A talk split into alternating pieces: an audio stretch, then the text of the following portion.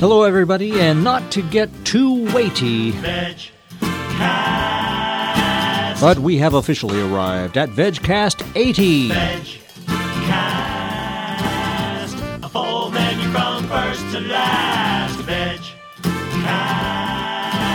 Yes, it is VegCast 80 coming at you with another full menu of vegetarian podcastery. And this time out, we are going to be conversing with Vesanto Melina, uh, one of the co authors of Becoming Raw. She wrote the book with Brenda Davis. The two of them, of course, are famous for becoming vegetarian and becoming vegan, and now uh, a look into the raw lifestyle, specifically the vegan raw eating pattern, and uh, getting to the bottom of that with somebody that really knows what they're talking about. And we also will have a science fact coming up about the very phenomenon of animal testing and reporting animal testing. Uh, looking at that from a, very scientific perspective that may cast some doubt uh, onto the reliability of reports that we get about animal tests and therefore the value of testing things on animals intrinsically.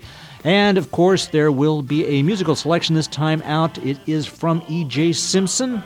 Uh, and his band You Purple Virgin. We heard them a few podcasts ago. They're uh, going to be doing a number for us, and uh, we've got a couple of notes for you, all kinds of stuff coming up. So please sit back, relax, and crank up that MP3 player as we deliver to you this 80th edition of. Now, as you might imagine, as the proprietor of a vegetarian and vegan orientated podcast, I do get uh, contacted by publicists for different authors and so forth, and have received quite a few requests to cover new and emerging books on the raw lifestyle. And uh, we have, as you know, done some of that previously on the show, but uh, not recently. Been waiting for uh, something that was really going to be the definitive work, and here it is. It's becoming raw. Uh, as anyone who knows Brenda Davis and Vesanto Melina, uh, they do impeccable research and uh, really have a credibility that is unmatched among uh, most vegetarian authors and books on nutrition. And uh, so now Becoming Raw has come out, and uh, we are going to talk about it and the uh, value that it might have for people who are thinking of going completely raw or people who just want to integrate some raw food eating into their diet. We're going to go to that interview right now. Okay, right now on VegCast, we are pleased to welcome back Vesanto Melina, one of the authors of Becoming Raw, the essential guide to raw vegan diets that's just out from the book publishing company. Vesanto, welcome to VegCast. Thank you very much. And uh, this is, I should mention, this is co authored with Brenda Davis, who we've also had on VegCast. And uh, uh, of course, you two are uh, kind of the, uh, the premier uh, authors in this area, kind of doing the comprehensive uh, source book on, on different things. And uh, but I have to say, when you decided to do a book about raw food uh, diets and raw food eating, you must have looked at the landscape and said, "Well, there's there's tons of books out there about uh, eating raw. What made you say we should do a book on raw and how how are we going to make sure that uh, this is you know something that really adds to, to what's already out there. Well, this we were first drawn to the topic because there were some tragic cases of deaths of children on raw food diets, and we were asked asked to be expert witnesses in these cases, both for the prosecution and for the defense. And these poor parents had given their children raw vegan diets that they thought would be healthy because, of course, what's healthier than raw plant foods? And um, the children, of course, didn't do well at all. And then um, there were court cases. The child that had died, and so we we were interested in the topic, you know, because we want people to succeed on vegan diets, and we were curious. Then we were also interested to do a book.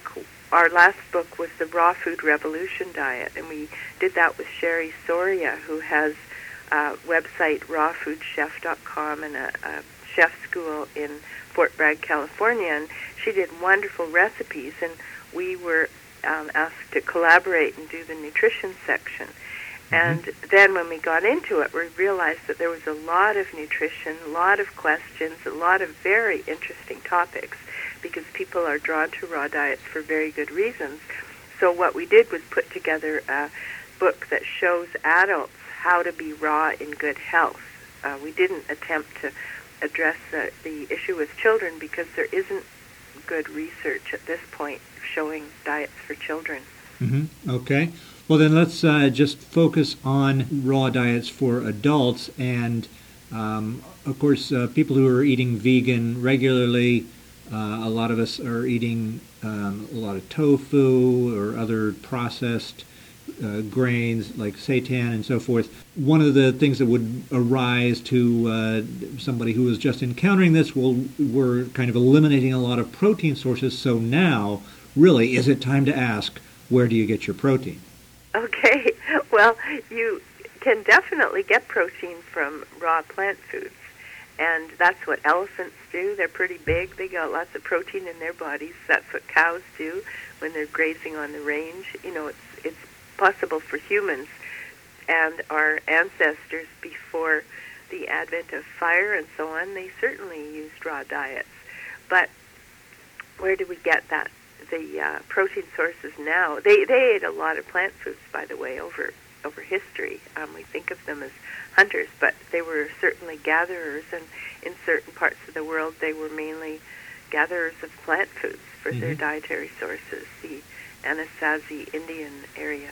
So um, anyway, the protein in plant foods has a very high balance of when you look at the calories from protein, fat, and carbohydrate there's easily as much as there is in animal products.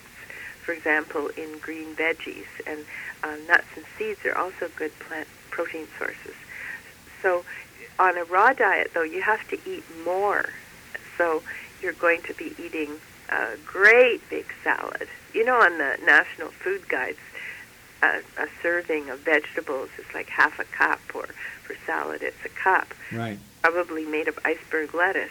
Well, on raw diets, if you sit down and have lunch with somebody who's accustomed to being raw, their salad will will look like something that was designed to serve a family of twelve. You know, they're really big, and it's it's uh, made beautifully colorful. Um, anyway, it's a, but they'll get quite a bit of protein, but they're eating a lot of that, and so we find that the quantities go up, and also, of course, the types of foods but the protein's there in the plant foods.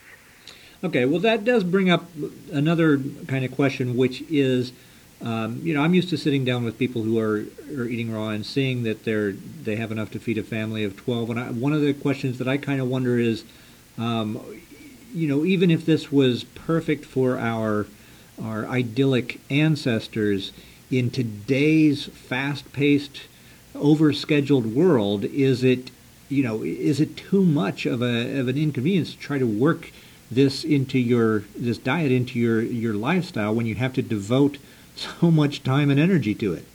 Well, what we did in this book was was look at that as usual in our books. Like we we try and be very practical, and of course we are doing this ourselves so that we have to figure out the challenges. You know, go traveling, go on holidays, visit people, eat in company, you know, all that sort of thing. Right. And so we're we're both dietitians, Brenda Davis and I, but we're also people who address the practical aspects. And so we did work out a number of different types of menus, uh, and we show people how to meet their recommended intakes for all nutrients. That includes protein, calcium, magnesium, um, iron, just the whole spectrum but on a raw diet. And have menus that are very simple. So this one you could take traveling. In fact, when I was in France last year, I used a raw diet and had lots of green pea pods that I was carrying around in my pack and ate okay. oranges and just had I had a little mini blender, and uh, so it would, made it pretty easy to travel.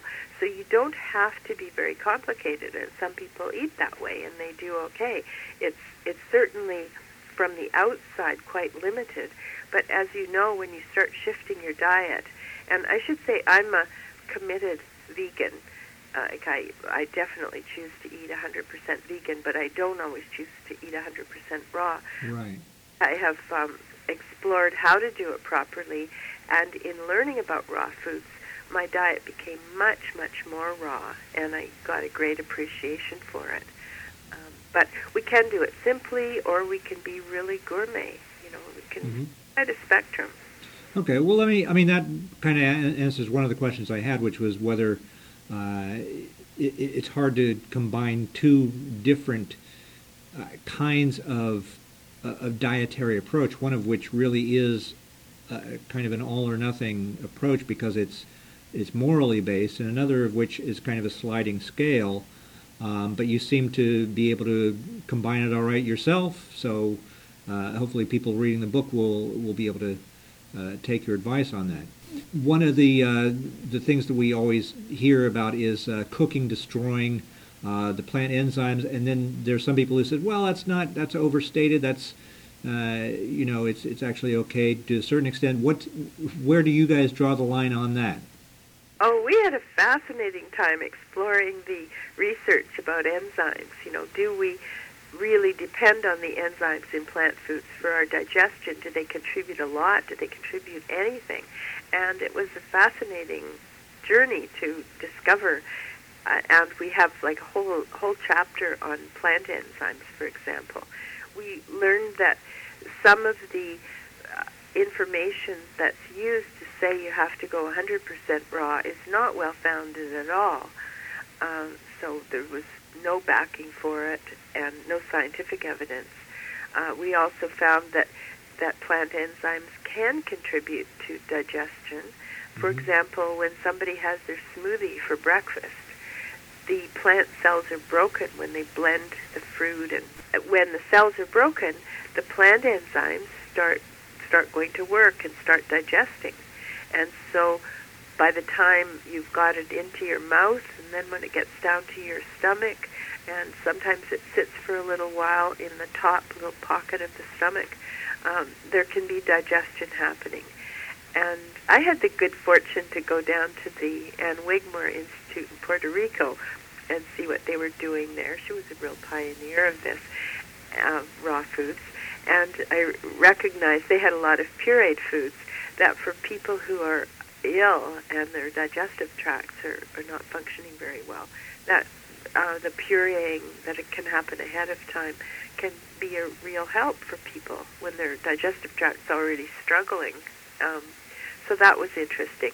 On the other hand, our body, in, in our healthy body, is perfectly capable of producing enzymes, enough enzymes, and all throughout our life. We don't have some finite amount of enzymes that, that we'll run out of when we're 73 years old or at some point. Um, so there, there have been theories among the raw foods world that we do have a finite capacity to produce enzymes, and it, it, it's not true that you do run out of enzymes. Okay. So the um, if it's not is an all or nothing thing, I mean there is uh, still certainly uh, some advantage to uh, you know to the raw diet, and you do have a, a section kind of going through the various ailments and diseases that eating raw can fight. Um, can you just give us a quick overview of like what what raw uh, raw food is best at fighting, and perhaps what some people might think that it does, but it, it's not having that big an impact. Okay.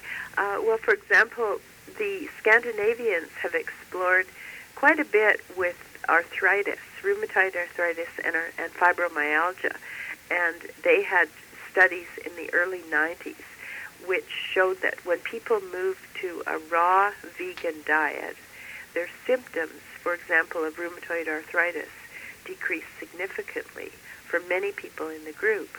Now, of course, what happened when they did that, they gave up animal products, they stopped eating gluten containing grains, they actually avoided the nightshade vegetables like potatoes, but also peppers, and they avoided citrus. And, and these are all thought to be possible triggers for arthritis, rheumatoid arthritis in some people. Uh, we have a book, The Food Allergy Survival Guide, where we address that um, about the relationship there. So uh, they showed for arthritis and also for fibromyalgia that going to a raw vegan diet helped some people. Now, not everybody, but some found their symptoms were diminished. And of course, uh, there's a change in weight that happens with raw diets. People tend to get lighter. So people who are overweight and have arthritis, that'll affect their their knees, um, make it easier for their bodies. They're not carrying so much weight. The weight factor also impacts diabetes, cardiovascular disease, and cancer to some extent, uh, but certainly diabetes and heart disease, that uh, your risk factors decrease when you get more to an optimal body weight. And on raw diets, we find that you do tend to go closer to the ideal body weight range. Um, um people can get too thin, but certainly those who are overweight get thinner, and that's a big advantage. Mm-hmm. Now, one of the other factors is that on a raw diet, you eat many foods that are really health supportive. All those glowing, gorgeous fruits and vegetables are packed with phytochemicals. The colors in many of them are from protective substances that help us fight off cancer and heart disease. So uh, there, there has been many advantages now, on the other hand, if you don't do a well-designed raw diet, you can actually increase your risk of heart disease because your uh, B12 levels are too low, for example. Now, the last area with diabetes, there have been some studies that showed um, diabetes uh, risk to be lessened on a, a raw or high raw diet. Mm-hmm. And that's um, that ties in with uh, what Brenda Davis is doing now uh, down in the in the Marshall Islands. Islands, the, right? Yeah, they weren't they weren't going all raw. They were well, right, but vegan diets. But the raw foods are big contributors because they they just support our cells tremendously with all these colorful phytochemicals. Right. Well, just uh, one last uh, specific thing. Uh, I was kind of surprised at the in the discussion of fiber. It sounds like there it, it is possible to get too much fiber and you, you talked about how some people think we should be eating like the great apes and you talked about differences in our physiology and is it really is that a concern that people on raw foods diets should have is that you actually uh, want to be sure that you're not overloading on fiber well um, some of the foods um, it's it's not too bad of a concern with the fiber going really high. For some of these areas, there really isn't a great deal of research on raw diets. So we're not quite sure because it, when we've had a number of raw people on diets that have been, you know, a 20-year dur- duration or 50-year dur- dur- duration, we'll have a better idea. Most of the problems with fiber and nutrition are from things like legumes and grains which are high in phytates. Mm-hmm. Raw diets tend not to have quite as much of that in them because they don't have many grains unless they're sprouted and, and legumes the same. But uh, there there can be problems in that phytate component that will bind minerals and make minerals unavailable. Okay. Well, uh, we're about out of time, but I uh, I should mention, you know, when you say there's not a lot of research. This uh, is a, a, very well researched, incredible uh, book that I think is uh, going to be a standard bearer in a genre where there unfortunately a lot of books being put out by people who have a lot of passion uh, about this issue, um, but some of them have uh, perhaps given the impression that people who are raw diet, raw food adherents uh, don't always check their facts thoroughly. So I mean, you have 40 pages of references in here, and uh, and you're both uh, very credible. And you, I should also make sure to remind everybody, you and Brenda wrote uh, "Becoming Vegetarian." You wrote "Becoming Vegan." Now you've written becoming raw is wh- what's the next step? Have you reached a dead end in becoming, or is there? Do we all need once we master this? what's the next thing we got to become? We're not we're not going to do becoming that- we're, we're having fun. We we update our books um, Okay. at regular intervals, so we will be working on becoming vegan in a while. Okay. Um, I, I just like to make the point that people can put together excellent raw food diets, and that's mainly what we wanted to do is show people how to do that. So we we showed good menus, we showed how to get every single nutrient, we addressed the different myths, and really help people do it in great health and to whatever extent they want. Just go a little bit more raw, go 100% raw wherever they are on the spectrum. Right. Great. Well, Vesanto Melina, thanks again for coming back and uh, talking to us about raw diets, and thanks for being on VegCast. Thank you very much.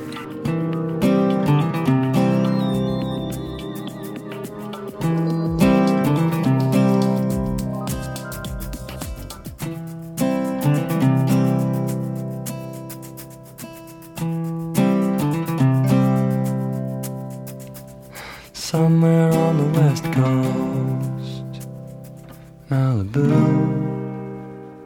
Somewhere off the west coast, I of Butte.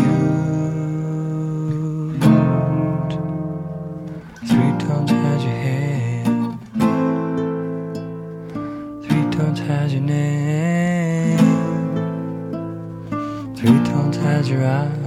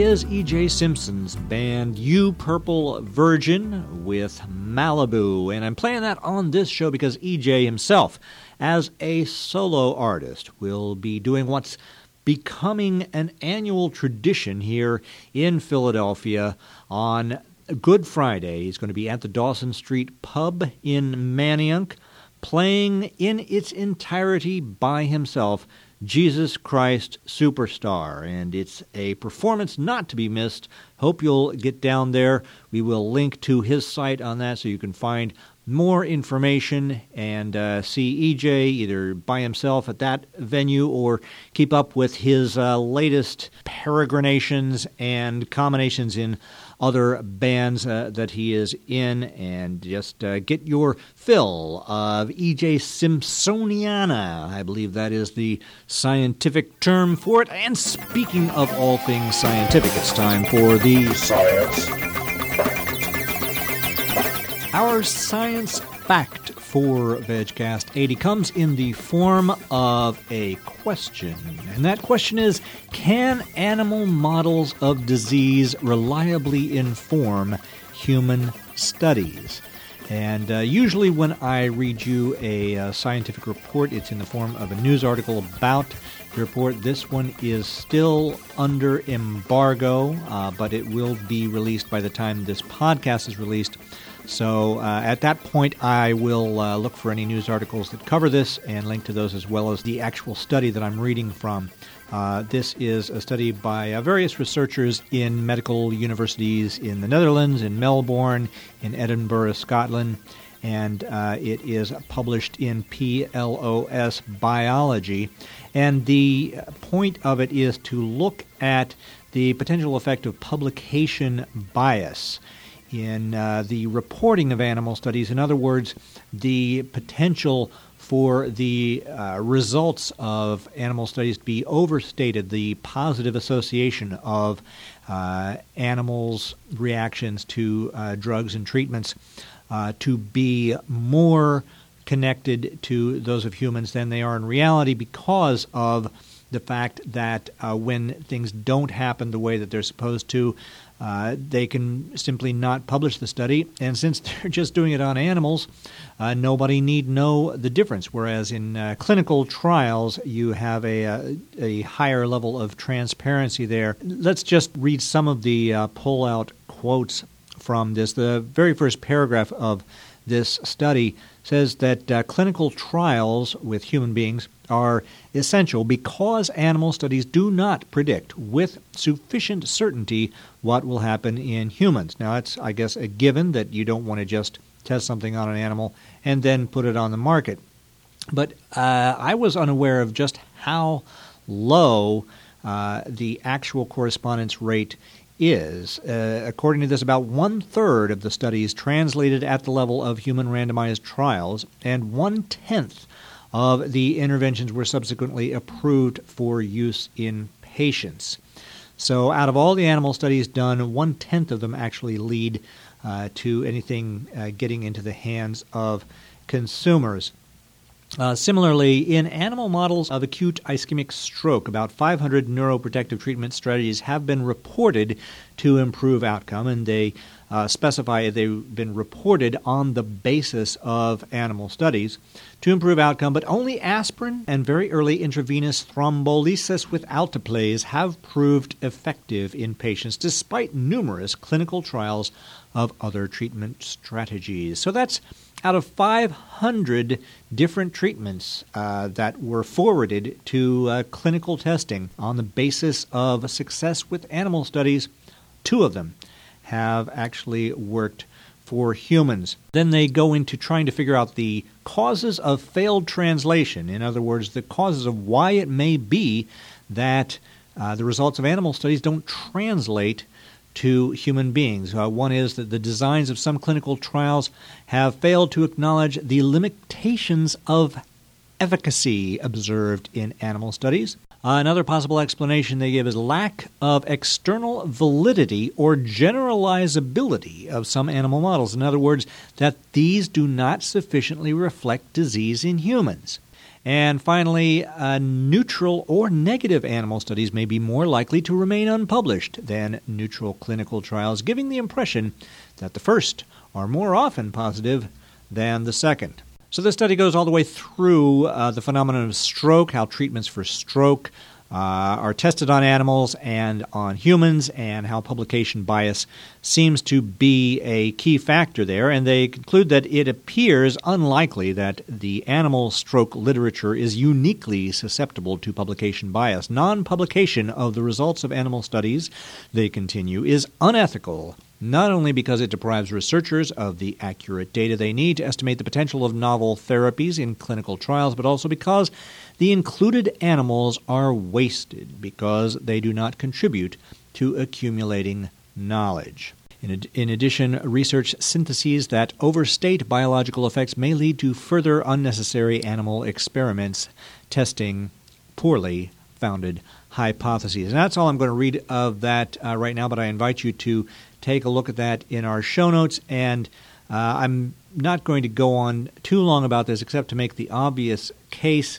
that uh, these are actual animal lives that are being ended, uh, often wasted, as the uh, researchers here point out.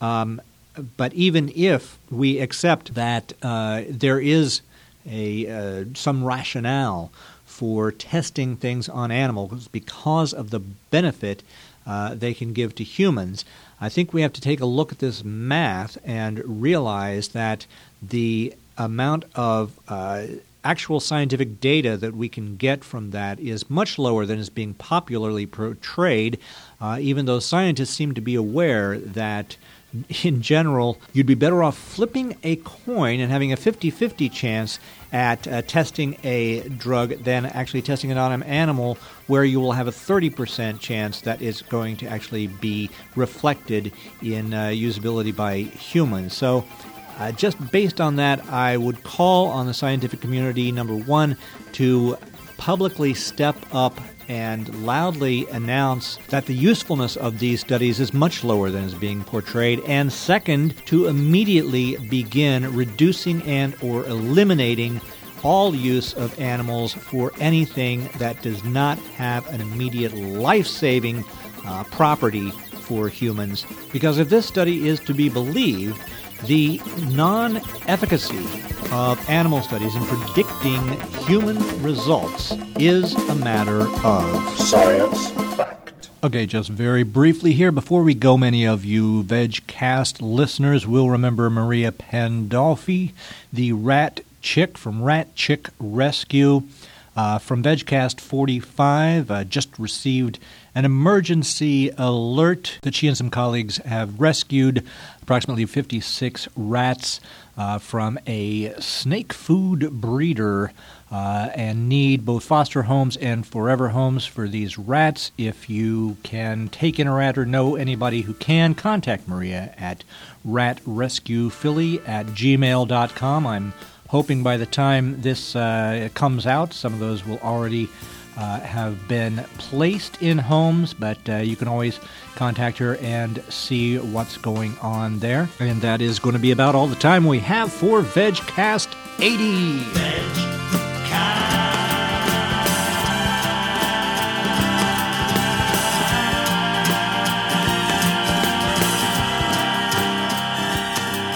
And yes, that is going to do it for VegCast 80. I want to thank Vesanto Melina for talking with us about raw food, raw diet, and everything raw. And thanks to Mary Ellen for helping to set that up. I also want to thank E.J. Simpson for uh, giving me a CD from which to play selected cuts uh, such as Malibu, which we played this time around. And of course, I want to thank you, the VegCast listener, for listening and subscribing. You can find us at iTunes. VegCast We'll be back with another full menu in April. And until that point, please get out there and live like you mean it. Veg.